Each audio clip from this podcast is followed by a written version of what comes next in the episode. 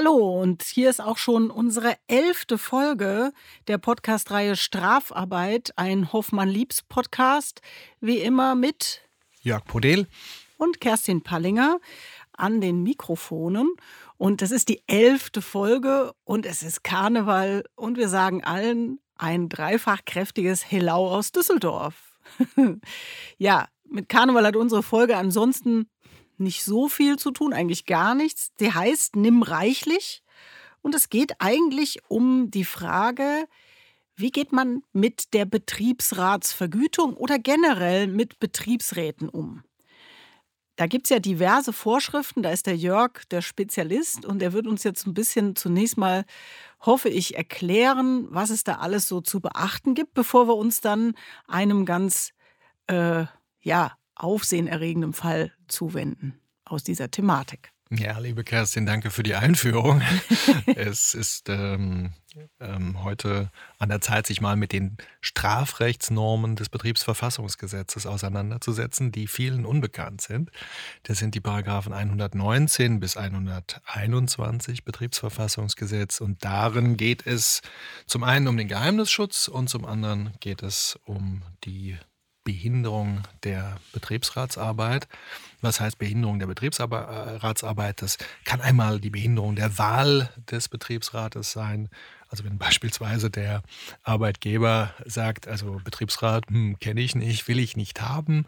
Ich stelle überhaupt keine Räume äh, zur Verfügung. Ich stelle keine Wahllisten zur Verfügung.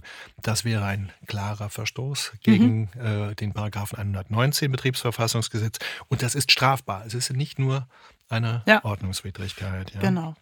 Oder wenn ihr den Betriebsrat wählt oder wenn ihr den, wenn ihr den, den Peter wählt, dann hagelt es Kündigungen hier. Ja, das wären jetzt so ganz krasse äh, Fälle. Ähm, dann geht es zum Zweiten um den, den Schutz der Amtsführung des Betriebsrates. Ähm, Beispiel, du, Kerstin, wirst als Betriebsrätin gewählt, ja, hast ein wunderschönes äh, Zweierbüro mit mir, ja, und äh, am nächsten Tag sagt der Arbeitgeber, ja, also Frau Pallinger, ähm, war schön hier, äh, aber ich habe jetzt im Großraumbüro ein zugiges kleines Eckchen an der Tür, äh, raus aus dem Zweierbüro. Ne? Der Fall ist tatsächlich mhm. mal in, in Bonn ähm, geschehen und wurde dann auch gegen den Arbeitgeber entschieden. Sowas geht, geht gar nicht. Oder keine Kostentragung, ja, keine ähm, ähm, zur Verfügung stellen von Mitteln für den Betriebsrat, also ein P C oder ähnliches. Das kann als Behinderung der Betriebsratsarbeit ausgelegt werden. Das sind also die, die speziellen Fälle. Und dann gibt es umgekehrt. Also es gibt ja nicht nur die Benachteiligung von Betriebsräten, sondern es kann ja auch die Begünstigung von Betriebsräten geben. Mhm. Also angenommen, ne, wieder, du bist jetzt die Betriebsrätin und ich sage, Mensch, äh, ein Pallinger, die muss ich mir warm halten, ja, und die kriegt ein besonders hohes Gehalt. Oder wir hatten mal äh, einen Fall bei einer Restrukturierung, das ist aber schon ganz, ganz lange her. Äh, da ging es um Sozialplan, Personalabbau äh, vor wirklich langer Zeit. Und da kam einer der Betriebsräte und sagte, also das kann alles ganz schnell gehen hier, wenn, äh, wenn ihr mir helft. Wie, also es war, stand zur Debatte, dass der ganze Betrieb aufgelöst wird, also auch der Betriebsrat gehen muss. Der hatte natürlich da auch noch um seine Zukunft sich Sorgen gemacht und hatte dann vorge äh, eine, ein Fuhrunternehmen wollte der aufbauen. Und er sagte dann zu uns, ja, also ich hätte gern Lastwagen. Verständlich, okay. Ja. Wenn es der Arbeitgeber dann gemacht hätte, äh, dann wäre das eine klare Begünstigung des Betriebsrates gewesen und wahrscheinlich ansonsten auch, auch strafbar. Eine Untreue. Ja. Also ich weiß ja nicht, ob das Unternehmen ein Fuhrunternehmen war oder einen Fuhrpark hatte, ja. Aber wie dem auch sei, es werden jedenfalls Vermögen, entweder Gelder oder Gegenstände des Unternehmens ähm, in die Hände von ihm gelangt, mit dem Zweck, da eben äh, ja, das Ganze zu beschleunigen, und gleichzeitig wäre ja ein finanzieller Nachteil des Unternehmens eingetreten. Wie dem Unterm Strich f- vielleicht nicht, aber in dem, in dem, ja, okay. in dem Zusammenhang natürlich, ja, ganz klar. Ja. Ja, das ist richtige Korruption. Ja, das sind, das sind so mal so abgesteckt, das ist das Terrain, auf äh, dem wir uns da bewegen. Und dann gibt es ja diesen Graubereich, ja, ähm, vor allem beim, bei Großunternehmen, dass man überlegt, naja, also der ist jetzt schon, sag mal, zehn Jahre Betriebsrat und äh, hat angefangen, ich gehe gleich mal auf unser konkretes Beispiel, als Industriekaufmann. Mhm. Mit einem Jahresgehalt sagen wir, von fünfzigtausend Euro. Ja, und in der Zeit, wo er als freigestellter Betriebsrat eben Arbeitnehmervertretung gemacht hat, konnte er ja nicht aufsteigen im Unternehmen, konnte also nicht am normalen Karrierepfad teilnehmen. Und streng genommen wäre der jetzt immer noch bei fünfzigtausend, aber da sagt das Gesetz, nee, so soll es nicht sein, das ist ja auch eine Benachteiligung. Mhm. Der müsste jetzt so stehen, wie wenn er weiter so in seiner Stelle gearbeitet hätte und den normalen Karriereweg genommen hätte. Da kann man ja wahrscheinlich Beispiele in der Unternehmung finden. Andere Arbeitnehmer haben sich in der Zeit halt so und so entwickelt und dann steht zu vermuten, dass er das auch in ähnlicher Form getan hätte. Und das macht ja Sinn. Ja, sehr schwierig, ne? Wir haben den, den krassen Fall, der entschieden wurde vom Landgericht in Braunschweig. Ja, der ne? Fall liegt ja ein bisschen anders dann. Ja, dann, dann fang du doch einfach mal an.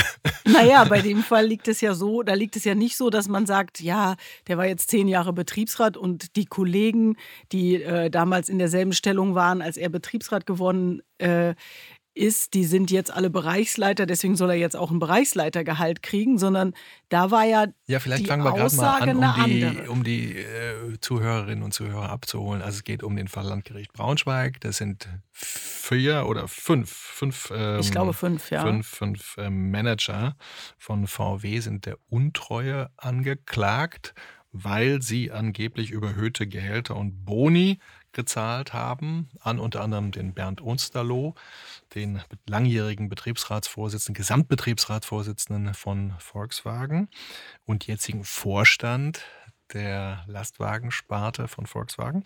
Und das soll in den Jahren zweitausendelf bis zweitausendfünfzehn gewesen sein. Und da sei ein Schaden von über fünf Millionen Euro entstanden. Die haben, hätten zu viel Geld bekommen. Das war die, die Anklage.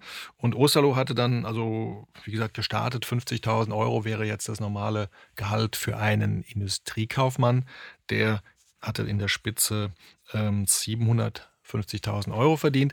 Äh, das war aber wohl in einem Spitzenjahr, wo es sehr hohe Boni gab. Sonst hatte man ihn einqualifiziert auf der Ebene Bereichsleiter mit zweihunderttausend Euro fix. Und wie gesagt, einem doch sehr erstaunlich hohen Bonus.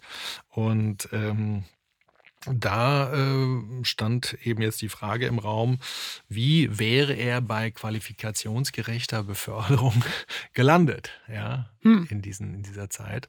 Ähm, vielleicht kannst du das erklären. Das Gericht hat gesagt, müssen wir gar nicht entscheiden, weil die äh, Manager, die hier angeklagt waren, waren ja super von Anwälten beraten. Die Anwälte haben gesagt, ist kein Problem.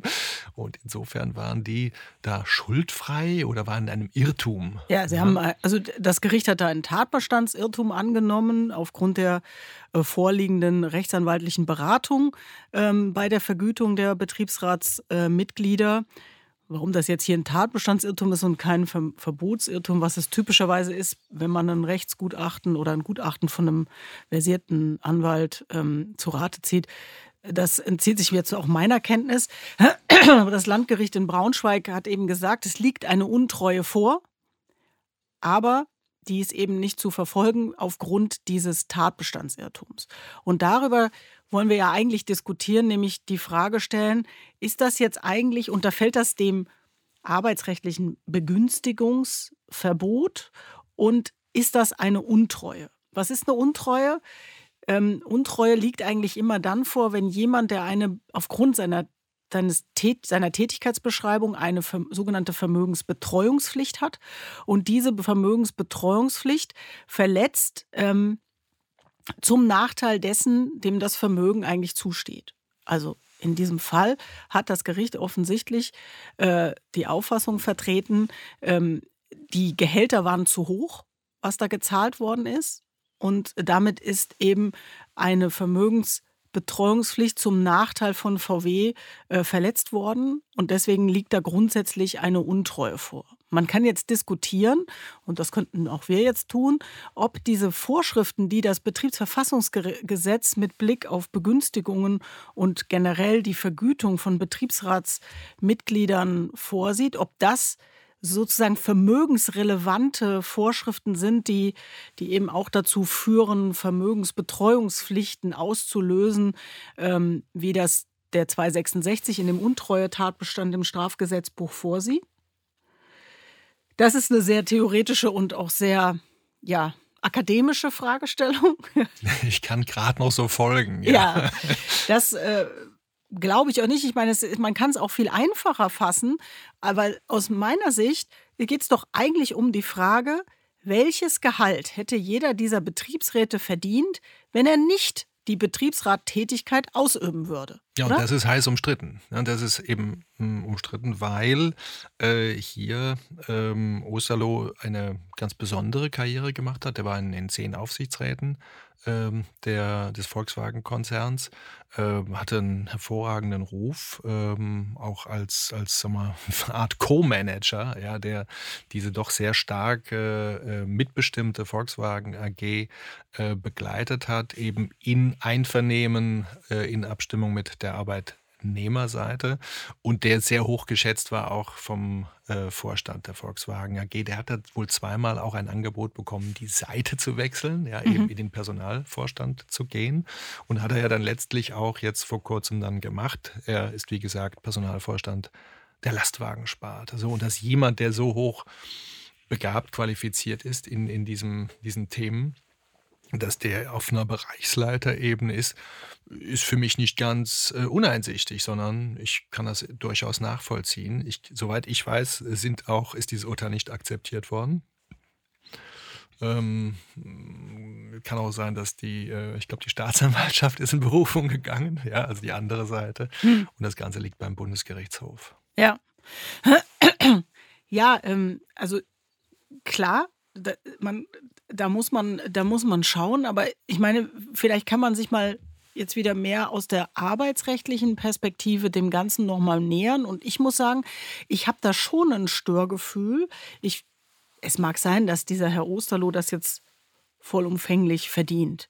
Aber ähm, ich würde mich schon schwer damit tun, jetzt dem Arbeitgeber immer die Möglichkeit offen zu halten, jetzt einfach zu sagen, wir finden, dieses Betriebsratsmitglied hat sich so toll entwickelt, der wird demnächst bei uns hier in der Geschäftsführung sitzen. Also zahlen wir ihm schon mal Geschäftsführungsgehälter. Also ein Betriebsrat ist für mich, ich bin jetzt nicht aus dem Arbeitsrecht, aber ist für mich eigentlich jemand, der die Interessen des Arbeitnehmers vertreten soll. Der hat ein Ehrenamt, er, sein Gehalt kriegt er auch nicht aufgrund seiner Betriebsratstätigkeit. Also verbessert das, wenn das nicht stimmt. Aber für mich, ich habe immer gedacht, der kriegt eben natürlich die Bezüge, weil er kann ja nicht ohne Bezüge leben, aber er, er kriegt ja nicht etwas bezahlt für die Tätigkeit, die er macht, sondern er kriegt das bezahlt, weil er sich dafür bereit er, äh, erklärt hat, diese Funktion zu übernehmen. Be- kriegt er weiterhin die Bezüge, ja, die se- seine vorherige Funktion... Grundsätzlich wird er weiter bezahlt wie bisher. Genau. Und dann und gibt es die Normen, das sind der Paragraph achtundsiebzig Betriebsverfassungsgesetz und siebenunddreißig Betriebsverfassungsgesetz, die dann das Ganze ausgleichen sollen, weil es wäre ja unfair zu sagen, okay, Osterloh, ja, wir nehmen mal den Fall, du bist mit fünfzigtausend gestartet, jetzt bist du zehn Jahre Betriebsrat und schuftest, also die müssen ja wirklich dann auch was tun in dem äh, Zusammenhang. Ja, ja, klar. Äh, und, und in der ganzen Zeit wärst du halt nicht aufgestiegen, also dann bleibst du bei den fünfzigtausend. Das wäre auch unfair gewesen. Das ist richtig, ähm. aber es muss ja, ich meine, wir haben schon öfter mal über, über auch die Problematik von Schmiergeldern und, ja. und so weiter gesprochen. Die Integrität dieses Amtes als Betriebsrat, dem muss ja schon irgendwo auch gewährleistet ja. bleiben. Also klar ist, er kann nicht dabei ble- hängen bleiben und er muss im Grunde die übliche Gehaltsentwicklung, die in dem Unternehmen ähm, zu erkennen ist, auch mitlaufen können. Weil das wäre tatsächlich unfair. Auf der anderen Seite muss man natürlich auch, auch sagen, als Betriebsratsmitglied ist man unkündbar. Er hat auch insoweit einen Vorteil vor seinen anderen Kollegen, oder nicht? Ja, die, aber die betriebsübliche Entwicklung, das ja. ist äh, der Maßstab. Und hier im konkreten Fall hat dann V W, also irgendwann war denen das ja auch ein bisschen peinlich, äh, dann haben sie Ex-Bundesarbeitsgerichtsrichter äh, äh, engagiert, die sie dann diese Vergütung äh, durchleuchtet haben. Ach so, und das also ist da wurden, dieses Gutachten? Da wurden Gutachten geschrieben, okay. und, und, und. Das war dann im Nachgang, ja, mhm. das war jetzt nicht die Beratung der angeklagten so, nee, Manager, okay. sondern im Nachgang hat man das nochmal durchforstet, weil Volkswagen hat ja, Volkswagen hat ja genug äh, rechtlichen Ärger gehabt, ja. Ja, aber ich meine, faktisch ist ja jetzt, ist es doch so, also dieses Urteil, Landgericht Braunschweig, liegt jetzt beim B G H, ähm, hast du gesagt? Ja, ähm, ja. Das heißt, da kriegen wir ja wahrscheinlich dann irgendwann auch nochmal ein Urteil dazu, was hoffentlich dann ein bisschen mehr Rechtssicherheit gibt für die Frage, wie vergüte ich denn jetzt? Also ich hatte ja vorhin diese Frage gestellt, welches Gehalt hätte der Betriebsrat verdient, wenn er nicht die Betriebsratstätigkeit ausüben würde? Und ich will ja gar nicht in Abrede stellen, ich kenne Herrn Osterloh weder persönlich noch sonst irgendwie, ich kann das überhaupt nicht beurteilen.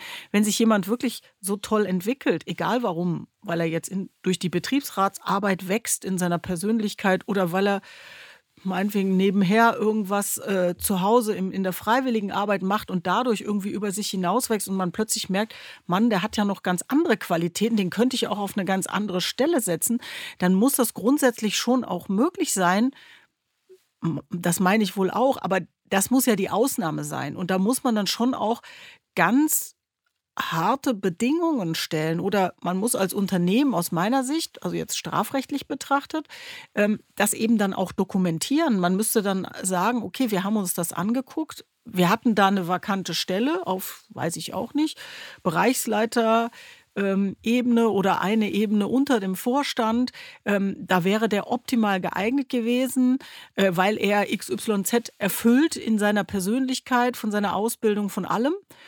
Und wir haben ihm den Job auch angeboten, er wollte ihn nicht, scheint ja da auch so gewesen zu sein. Er wollte es nicht, der hatte ja. auch äh, nie, also er sagte, äh, dass er äh, niemals äh, an seiner eigenen Entgeltabfind- äh, Entgeltfindung beteiligt war. Ja, hm. Und er sagt, dass er ganz klar dem Vorstand jedes Mal gesagt habe, ich möchte Arbeitnehmervertreter bleiben. Ja. ja. Das ist, glaube ich, ganz wichtig in dem Zusammenhang hier. Ja, aber ich glaube, für das Unternehmen wäre es dann auch wichtig, dann äh, zu dokumentieren. Dann haben wir, nachdem derjenige abgelehnt hat, äh, einen anderen Bewerber auf den Job gestellt. Und der ähm, ist von seinen gesamten Fähigkeiten, seiner Persönlichkeit jedenfalls nicht deutlich besser, sondern gleich oder vielleicht sogar schlechter, dann würde das möglicherweise aus meiner Sicht auch gerechtfertigt erscheinen, dann auch diesem Betriebsratsmitglied dann eben eine ähnliche Vergütung zu zahlen wie demjenigen, dem man jetzt dann den Job gegeben hat. Aber das muss schon auch hinreichend dokumentiert sein aus meiner Sicht. Vielleicht ist es das da in dem Fall. Ich kenne jetzt den Fall ja en Detail nicht. Das mag ja sein. Ja, aber ähm, also das, das, das ist, glaube ich, erforderlich. Es wäre natürlich neben der Klärung durch den B G H vielleicht auch gar nicht so schlecht, wenn der Gesetzgeber an der Stelle ein bisschen mehr schreibt, als es ist verboten, den Betriebsrat zu benachteiligen, aber es ist auch verboten, ihn zu begünstigen. Also das ist so ein bisschen, da ist man hilflos, oder? Ist man es, könnte, es könnte ein bisschen mehr sein. Vielleicht gibt es da in der Zukunft noch was. Und Osterloh hat gesagt, man kann eine Kuh nur melken, wenn sie Milch gibt. Aha. Okay. Mehr fällt mir nicht ein. Mehr fällt dir nicht ein. Mir fällt noch ein, dass Frau Nahles, glaube ich, in der letzten, in der Vorgängerregierung einen entsprechenden Vorstoß eingebracht hatte und das aber äh, mangels Einigung nicht zustande kam. Man darf gespannt sein, ob um der, in der laufenden Legislaturperiode vielleicht das Thema dann auch von gesetzgeberischer Seite wieder aufgegriffen wird. Falls der Gesetzgeber noch genug Zeit hat dafür. Ja, der ja, hat sehr viele besondere Regelungen gerade äh, unterwegs und es scheint so zu sein, dass das jetzt nicht die Prio eins ist. Ja. Gut, also du würdest das aber schon mittragen, dass äh, eine, wenn man denn schon zu so einem Mittel greift und da eine erhebliche Gehaltserhöhung, weil eine erhebliche Persönlichkeitsentwicklung ähm, die Grundlage bildet, äh, dass man das dann dokumentieren muss und auch erläutern muss. Ja, es ist ja Wahnsinn. Ich meine, der, der Fall zeigt ja, wie, wie schnell man hier ja. angeklagt ist. Und hier hat ja nur die Rechtsberatung die genau. Manager gerettet. Ja. Bisher jedenfalls. Und so, das ist ein unbefriedigender Zustand. Ja. Das kann man eigentlich nur falsch machen. Gut. Ja, dann wären wir, glaube ich, am Ende mit unserem Podcast in der Folge elf. Nimm reichlich. Für Rückmeldungen und Anregungen stehen wir natürlich immer gerne zur Verfügung unter strafarbeit at hoffmann liebs punkt de. Und wir bedanken uns wie immer fürs Zuhören. Und wir bedanken uns auch im Vorfeld schon für Ihre Kommentare, Ihre Rückmeldungen auf diesen oder anderen von unseren Podcasts, die ja auch immer noch alle zu hören sind.